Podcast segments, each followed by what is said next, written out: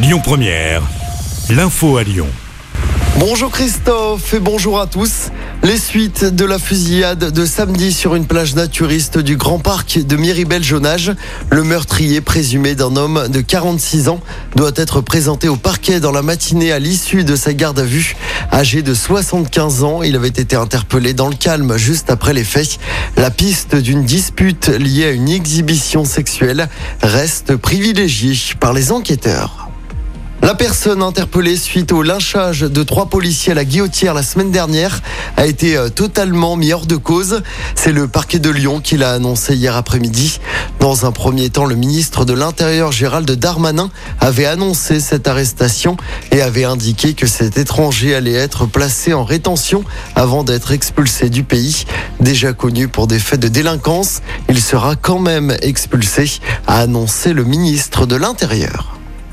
Un homme toujours dans un état grave après un incendie dans la nuit de samedi à dimanche. C'était dans le 7e arrondissement de Lyon. Le feu a pris dans un appartement squatté au deuxième étage d'un immeuble situé rue Montesquieu.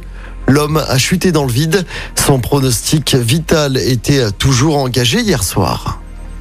Et puis attention à ces perturbations sur la ligne T1 à compter d'aujourd'hui. Le tram circule uniquement entre Debourg et Gare Pardieu jusqu'au 12 août prochain. Les arrêts de Thiers-Lafayette à UIT Fessine ne seront pas desservis dans les deux sens de circulation en cause des travaux d'aménagement sur le secteur Pardieu. On vous a mis les détails hein, des perturbations sur notre application. On passe au sport en football. L'OL s'est rassuré hier après-midi en match de préparation.